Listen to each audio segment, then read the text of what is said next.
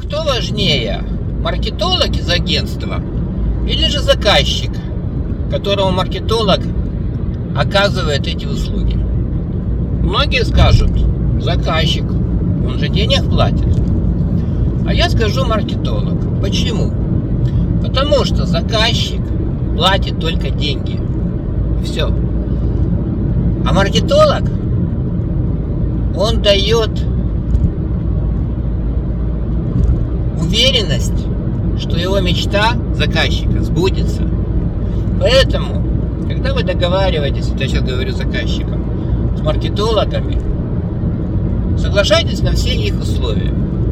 Когда у него будет хорошее настроение, он вам нарисует такое, о чем вы даже не договаривались. В хорошем смысле слова.